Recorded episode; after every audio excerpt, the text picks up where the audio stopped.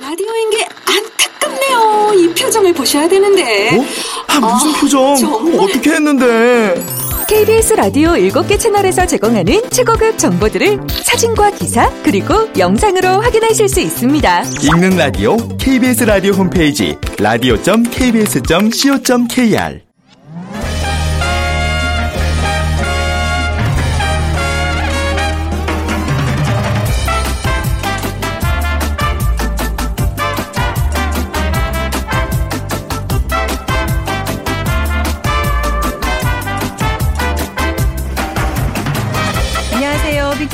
세상 아나운서 최원정입니다. 오늘 루돌프 사슴이 아주 바쁜 날입니다. 산타클로스의 썰매를 끄는 이 루돌프. 코가 아주 빨갛고 반짝인다고 알려져 있는데요. 어, 여러분 혹시 그 이유는 알고 계시나요? 과학자들이 루돌프 사슴 코의 비밀을 밝혀냈습니다.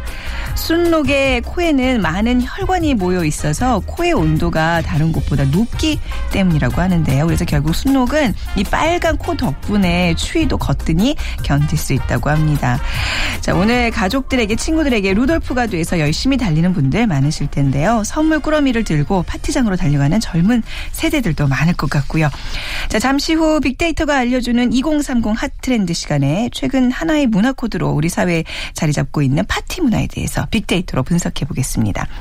그리고 오늘 아, 데이트하는 연인들 많으시겠죠. 그런데 이런 분은 없어야겠습니다. 그래서 준비한 시간인데요. 세상의 모든 빅데이터 어, 데이트 폭력에 대해서 집중 분석해 보겠습니다.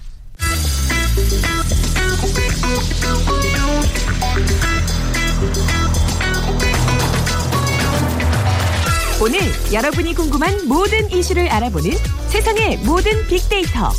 다음 소프트 최재원 이사가 분석해드립니다.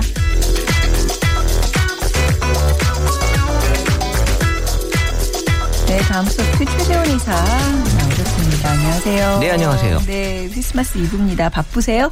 어, 아, 바쁠 일이 없네요. 아, 그래요? 네. 선물 같은 거 준비하시고 그래야 될 거 아니에요? 아, 가정이 준- 있으신 분인데. 준비는 일주일 전에 다 했고요. 어, 일단 역시. 뭐 주기만 하면 됩니다. 역시, 네. 네. 자, 오늘 주제가 흥미롭습니다. 크리스마스를 하루 앞둔 오늘. 사실 이제 뭐 내일이 크리스마스이긴 하지만 오늘 많이들 모이는 거잖아요. 그죠? 오늘 이브날, 많이 보죠. 네. 이브날 뭔가 행사를 다 네. 치르니까. 그래서 특히나 이제 연인분들 오늘 이렇게 뭐 특별한 어떤 이벤트 같은 거 마련하고 뭔가 잘 놀아보자 이런 마음으로 오늘 하루를 보내고 계실 텐데 데이트 폭력에 대한 얘기예요. 예. 네, 저 이거 분석하면서요. 예. 원정 아나운서 생각 많이 했습니다. 아나운서가. 저를요? 네. 이 그래요? 세상의 여성분들이 원정 아나운서 한 반만 닮아도 맞을 일이 맞아요. 없을 텐데. 그쵸. 정말 뭐 오히려 때리면 때렸지 맞을 일이 제가 없을 제가 텐데. 욱하기 때문에 오히려 제 손이 네, 먼저 이렇게 나가지. 예, 생각 많이. 했어요. 분석하면서. 그러니까 네. 이게 데이트라는 게요. 저도 이제 연애라는 걸 해본 지 너무 오래돼서 기억이 가물가물합니다만 굉장히 서로 뭐 밀당이라고 그러긴 하는데 사람 관계의 어떤 그런 관계 모든 어떤 노하우들이 다 압축돼 있는 거잖아요. 그렇죠. 이- 잘해야 되는 거거든요. 이게. 예. 야, 오늘 그래서 아무튼 좀 무거운 주제긴 합니다만 데이트를 앞둔 분들 더 다른 실수가 없도록 그렇죠. 그런 차원에서 아, 준비한 네. 거죠. 네. 확실하게 알고 있어야 될 맞습니다. 문제예요. 네. 자, 데이트 폭력에 대한 관심이 최근에 높아지고 있어요. 네, 이, 다 아실 거예요. 이 최근에 그 연인을 4시간 동안 감금하고 네. 폭행한, 폭행한 아주 그 충격적인 데이트 폭력 사건이 그 조선대 의학전문대학원에서 일어나서 아주 이슈가 크게 됐었는데요. 이 데이트 폭력 또는 이별 폭행, 뭐 이별 범죄라고도 이제 불리우는데 2014년도는 전년 대비 360% 증가한 6천 건이 SNS에서 많이 언급이 됐고 네.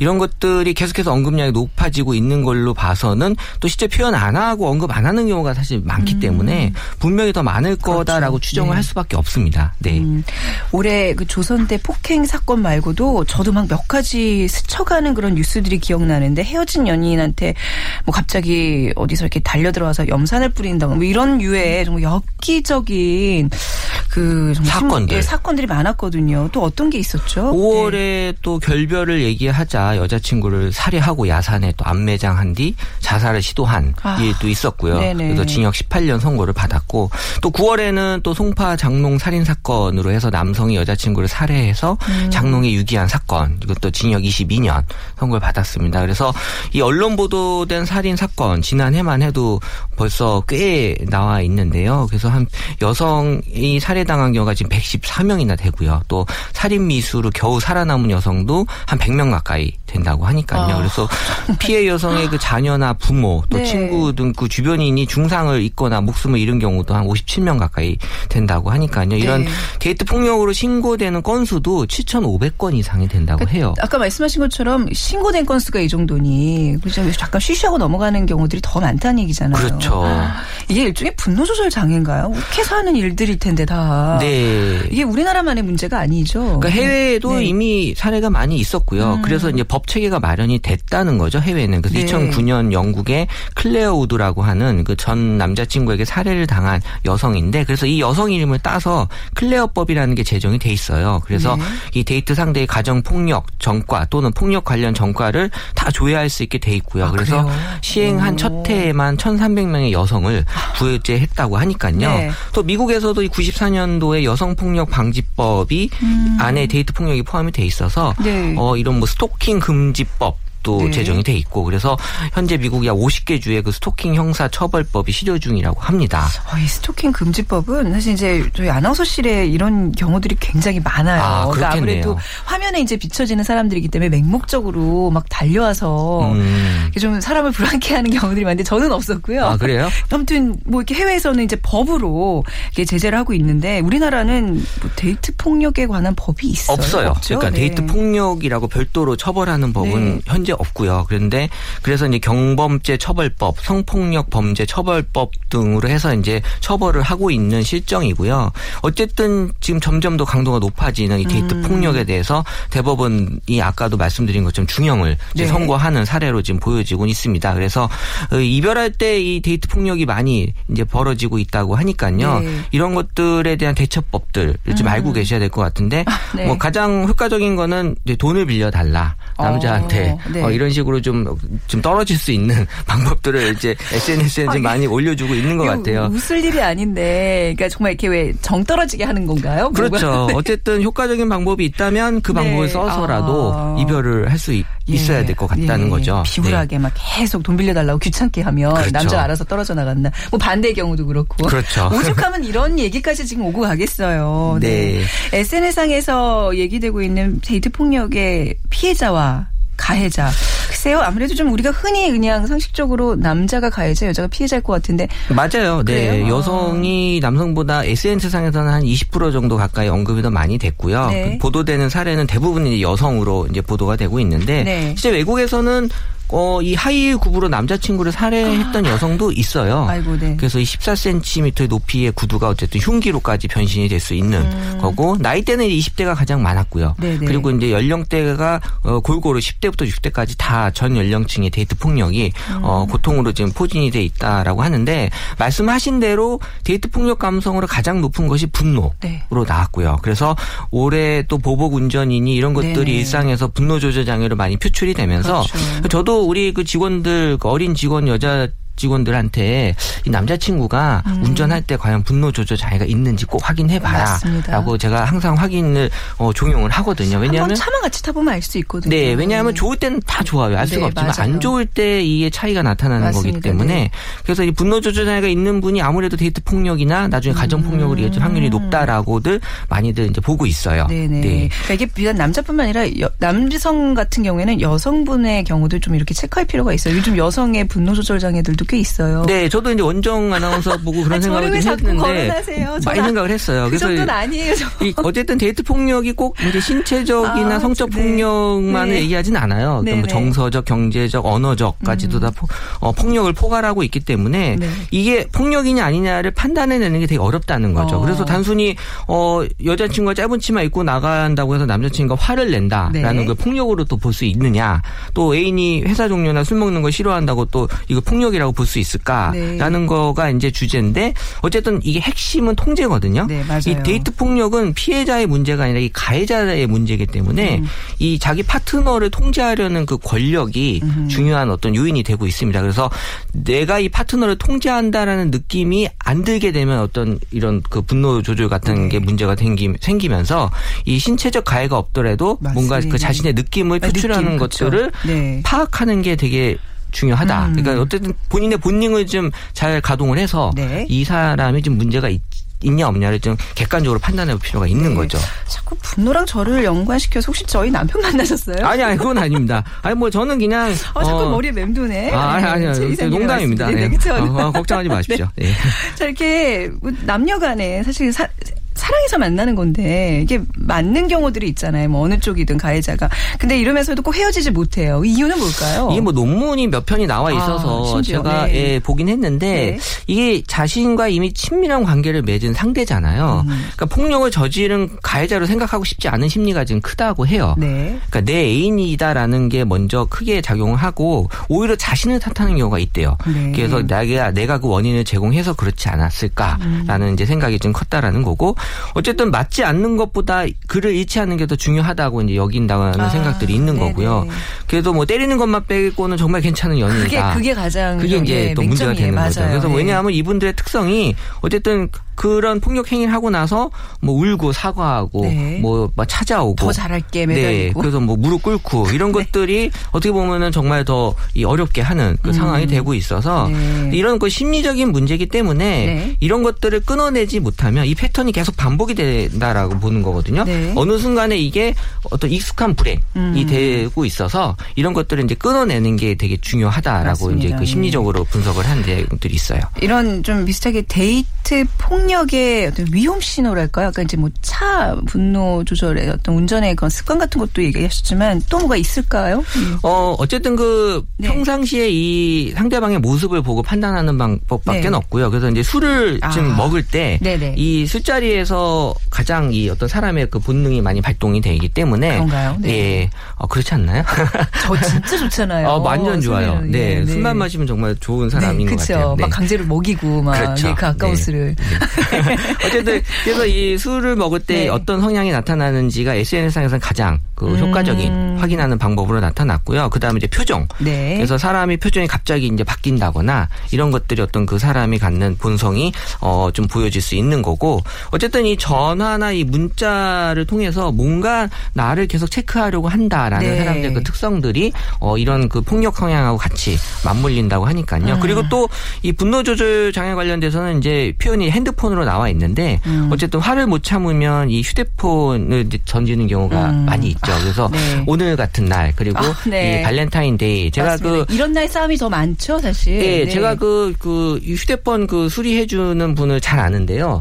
어, 오늘 같은 날하고 발렌타인데이에 가장 많이 휴대폰이 접수가 된대요. 어, 어떡해요. 다음, 날. 이런 좋은 근데 날. 이제 액정이 네. 다 깨져서 오는데, 네. 어, 중요한 거는 이 휴대폰을 던지는 분은 남성보다 여성 비율이 많아요. 아. 어, 그래서 가지고 오시면 서 항상 이게 떨어졌다 그러는데 본인은 전문가기 때문에 이게 던져서 깨진 건지 떨어져서 깨진 건지 정확하게. 안 돼요. 네. 떨어진 각도가 다 나오기 때문에. 네. 그래서 이제 이 휴대폰 던지는 분은 이제 여성분들이 많이 한 70% 여성분들이라고 하니까요. 음. 예, 이번에 오늘은 좀 조심하셔야 될 것 같아요, 여성분들. 이게 지금 오늘 저희가 약간 뭐, 뭐 웃으면서도 좀 얘기를 좀 다루긴 했지만 데이트 폭력이라는 게 중요한 게 이게 가정 폭력과 연관이 될 수 있다는 거에 지금 위험함이 있는 거잖아요. 위험성이 있는 거잖아요. 네, 마지, 저희가 마지막으로 그 네. 트윗 하나를 이제 말씀드리면 네. 음. 남자친구가 때린다, 욕을 한다, 화가 나면 물건 던진다, 협박조의 말투를 쓴다 등의 행동을 보일 때 네. 딱 하나만 기억하세요. 네. 헤어지는 건 그나마 쉽지만 나중에 이혼하는 건 복잡합니다. 맞습니다. 네. 그러니까 어쨌든 지금 상태에 끊어내지 못하면 나중에 가정 폭력으로 이어질 수 있다라는 거기 때문에 이 사랑과 폭력은 함께 공존할 수 없는 네. 단어입니다. 그렇기. 때문에 어 정말 어, 이 개인의 책임으로 끝날 문제가 아니기 때문에 음. 잘 해결할 수 있는 방법을 찾는 게 현명한 것 같아요. 네. 아무튼 오늘 사랑과 폭력은 공존할 수 없다. 그래도 오늘 이제 크리스마스 이브를 맞아서 정말 그 남자친구 혹은 여자친구의 어떤 본성을 좀 파악할 수 있는 날도 되시기 바라고 또 그거랑 상관없이 정말 사랑만 가득한 크리스마스 그렇죠. 이브 보내시기 네. 바랍니다. 예. 자, 오늘 좀 무거운 주제긴 했습니다만 오늘만큼은 꼭 이 얘기를 같이 다루고 싶어서 저희가 주제로 선정해봤습니다. 데이트 폭력에 관한 이야기 빅데이터로 분석해봤습니다. 다음 소프트의 최재원 이사와 함께했습니다. 감사합니다. 네, 감사합니다.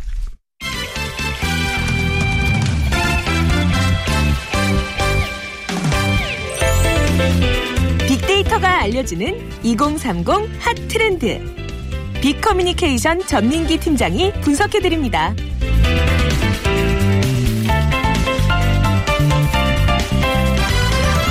네, 빅커뮤니케이션 전민기 팀장 나오셨습니다. 안녕하세요. 네, 반갑습니다. 네, 그 우리나라에서 크리스마스는 네. 약간 좀 젊은 세대들의 좀 축제 축제 막 그런 좀 파티가 가득한 날 뭐 이런 좀 느낌이 있는 것 같은데 원래는 가족들이 다 모이는 날이잖아요. 그러니까 그렇죠. 연인들도 사실 오늘만큼은 좀 양보하고 음. 내 남자친구 여자친구 양보하고 부모님과 같이 한다거나 좀 그래야 되는데 네. 어떠세요? 오늘 어떤 계획 있으신죠? 저는 아, 예. 뭐 일단 아내가 있기 아, 때문에 그쵸. 네, 네. 그냥 뭐 묶여 있다고 보시면 됩니다. 근데 뭐 결혼 전에는 이런 날 사실 뭐 대목인 거잖아요. 그렇죠. 노는 날이잖아요, 그야말로. 무조건 나갔죠. 뭐 그쵸. 이태원이 됐든 강남이 어, 됐든 네, 네. 친구들하고 모여서 뭐 밤새 놀았던 기억이 나는데 네. 사실 이 파티라는 게 사전적인 의미 찾아보니까 네. 친목을 도모하거나 무엇을 기념하기 위한 잔치나 모임, 뭐 말 그대로 그냥 친한 사람들끼리 음. 모여서 그 즐거운 시간을 보내는 건데 요즘엔 사실 이 파티가 좀 상업적으로 많이 이용이 되고 있어요. 네네. 그래서 어떤 어, 회사라든지 아. 기업에서 뭐 파티다 하면서 많은 사람들 초청해서 네. 약간 또 돈과 얽히면서 아. 또 약간의 그 의미가 좀 퇴색되는 경우도 없지 않아 있습니다. 네.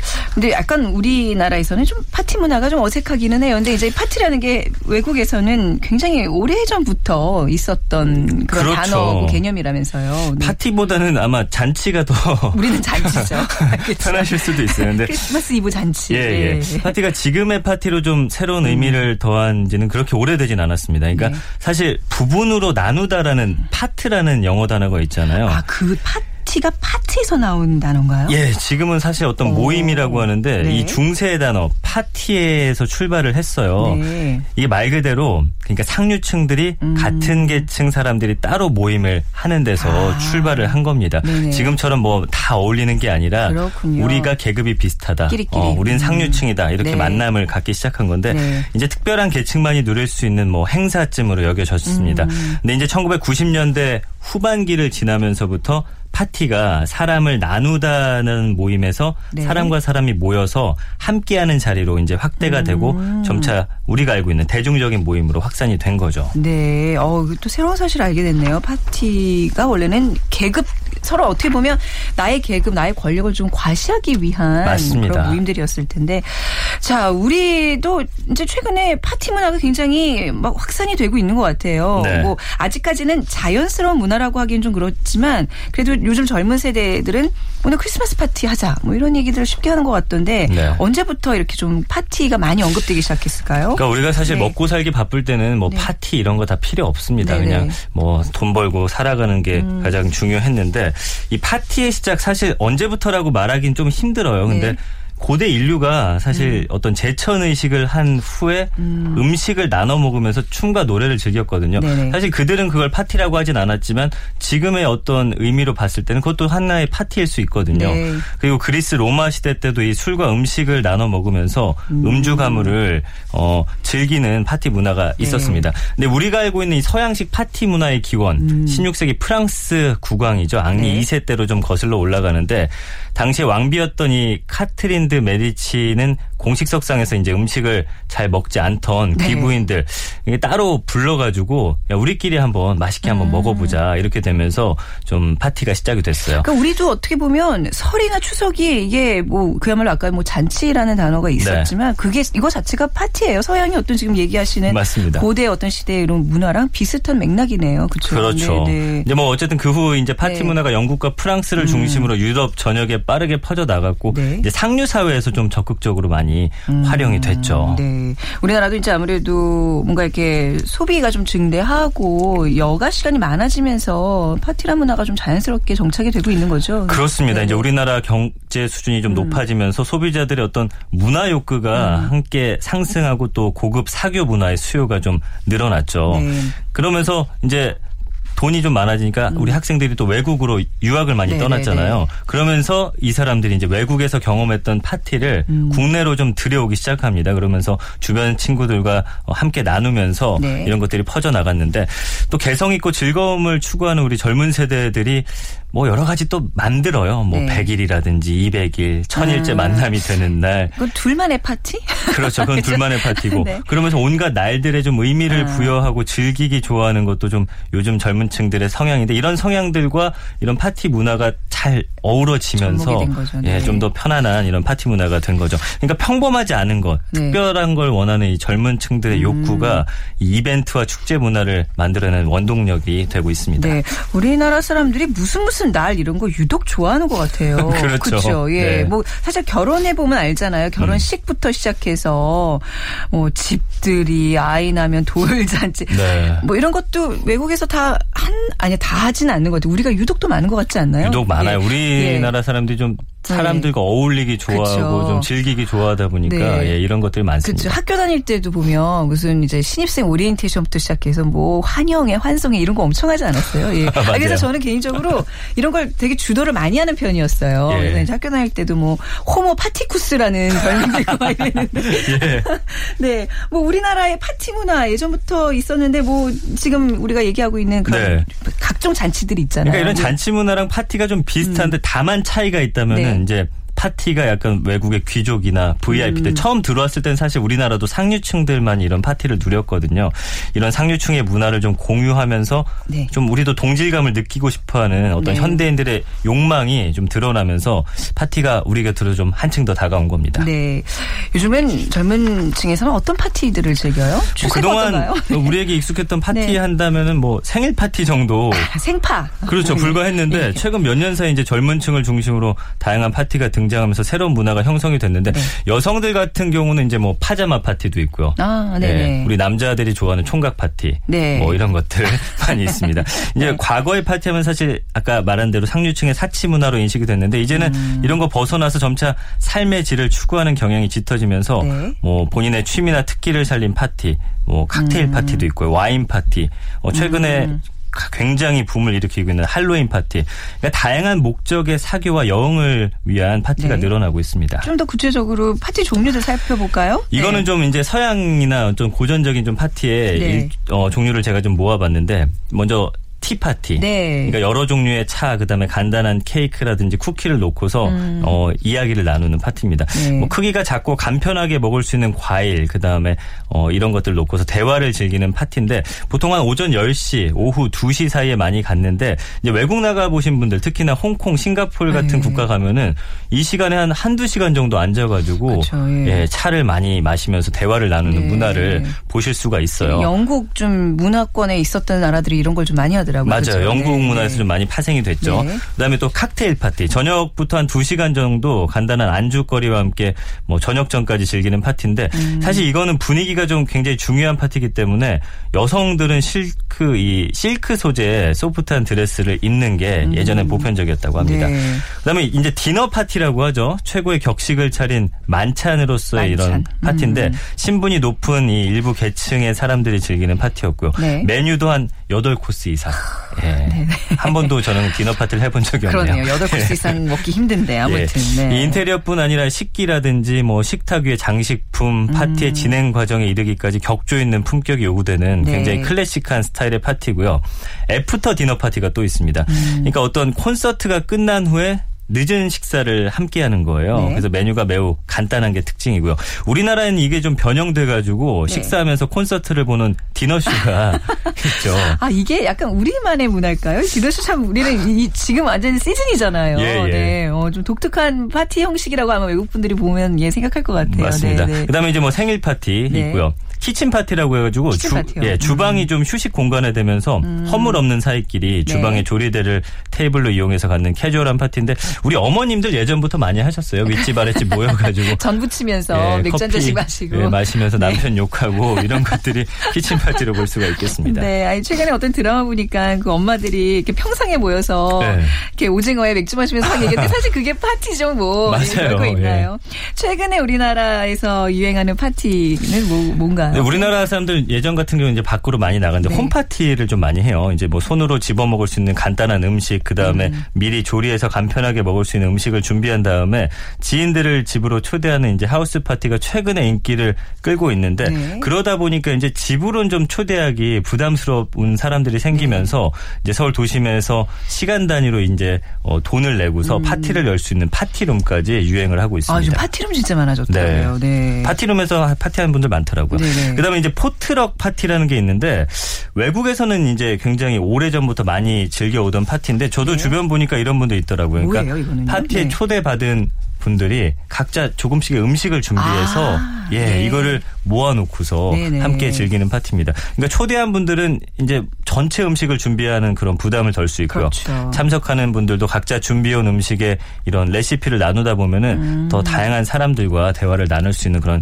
장점이 있어서 네. 최근에 이제 네. 이사 20대, 30대, 40대 가족들 사이에서 굉장히 유행처럼 번지고 어, 있습니다. 이게 이름이 어려서 그렇지 포틀럭 파티요. 예. 네. 근데 그냥 이건 이미 예전부터 해왔던 것 같아요. 맞아요. 특히 아기 키우는 몇 가족이 이렇게 모일 때는 뭐 이렇게 뭐 누가 뭐 국을 해오고 누구는 뭐 음. 불고기 재워가지고 그래서 네. 같이 밥해서 먹고 이런 거 되게 많거든요. 최근엔 설날이나 추석 같은 네. 경우에 네, 동석끼리 네. 나눠가지고 아, 너가. 전부 쳐와라 그렇죠. 내가 만두에 갈게 뭐 이런 네. 게 포틀럭 파티라고 네. 억지로 끼워 넣을 수 있겠네요. 네, 네. 예. 그리고 연말연시에 걸맞은 파티가 있는데 평소 안 쓰는 물건을 가져와서 뭐 물물 교환을 음. 하거나 파티 수익금을 기부하는 따뜻한 파티가 네. 요즘에 속속 등장을 하고 있습니다.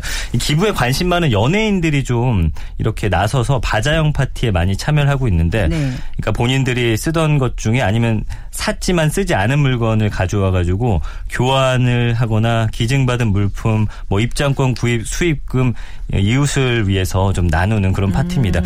이 기부 파티는 사실 미국과 같은 서구 사회에서는 굉장히 대중적인 문화거든요. 네. 국내는 아직 생소한 개념인데 파티 문화가 이제 대중에게 확산되면서 기부 파티가 점차 알려지고 있고 이렇게 누구나 파티를 열고 참여할 수 있게 되면서 기부, 바자회, 그다음에 물물교와 같은 이런 다른 키워드를 얹어서 새로운 파티를 또 많이들 만들어내고 네. 있습니다.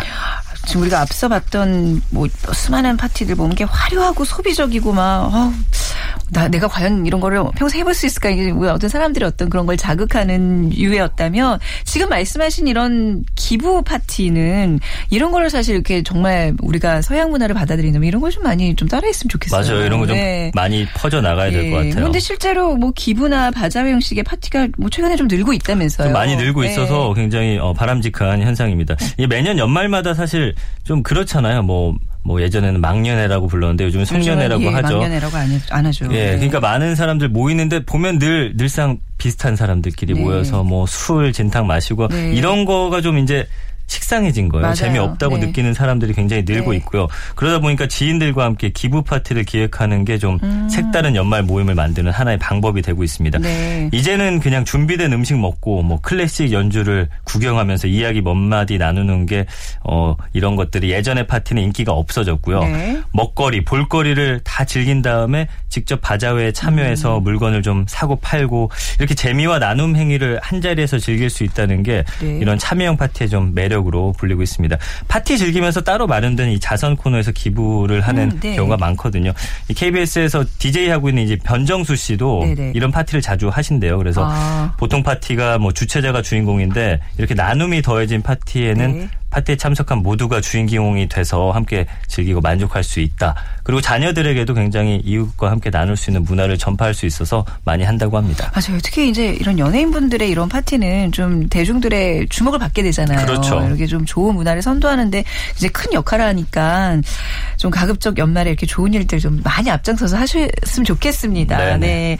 앞으로 우리나라의 올바른 파티 문화가 정착되려면 좀 어떻게 해야 될지. 예, 네. 이 대한민국 트렌드. 네. 사실 요즘 빨라도 너무 빨리 네. 좀 변화한다는 말을 증명이나 하듯이 파티에 관련한 트렌드도 지금 끊임없이 변화하고 또 발전하고 있거든요. 네. 근데 이게 너무 갑작스럽게 파티에 대한 어떤 정보와 문구를 이 마케팅 수단으로 좀 남발하다 보니까 받아들이는 사람들이 좀 혼란을 느끼는 것도 사실이에요. 맞습니다. 네. 뭐 파티 파티 하는데 나와는 좀 동떨어진 네네. 얘기 같기도 하고 그러니까 파티에 대한 일반인들의 인식이 조금씩 변화하고 있다고 하더라도 그 문화에 좀 익숙하고 자주 접해 본 아이폰 2030에 비해서는 우리 어른들이 느끼는 파티 문화는 사실 미미한 수준이거든요. 네. 그렇기 때문에 파티를 만들기에 앞서서 이 파티에 익숙한 사람보다 전혀 접하지 못했거나 그 문화에 대한 오해가 많은 분들의 입장에서 좀 고민해보고 맞습니다. 그분들에게 네. 다가가야 하는데 이런 자세가 우리 사회에 널리 좀 퍼질 때 보다 음. 더 대중적이고 많은 사람들이 함께 즐기는 그런 올바른 파티 문화가 네네. 대한민국에 정착될 수 있지 않을까 생각을 해봤습니다. 네.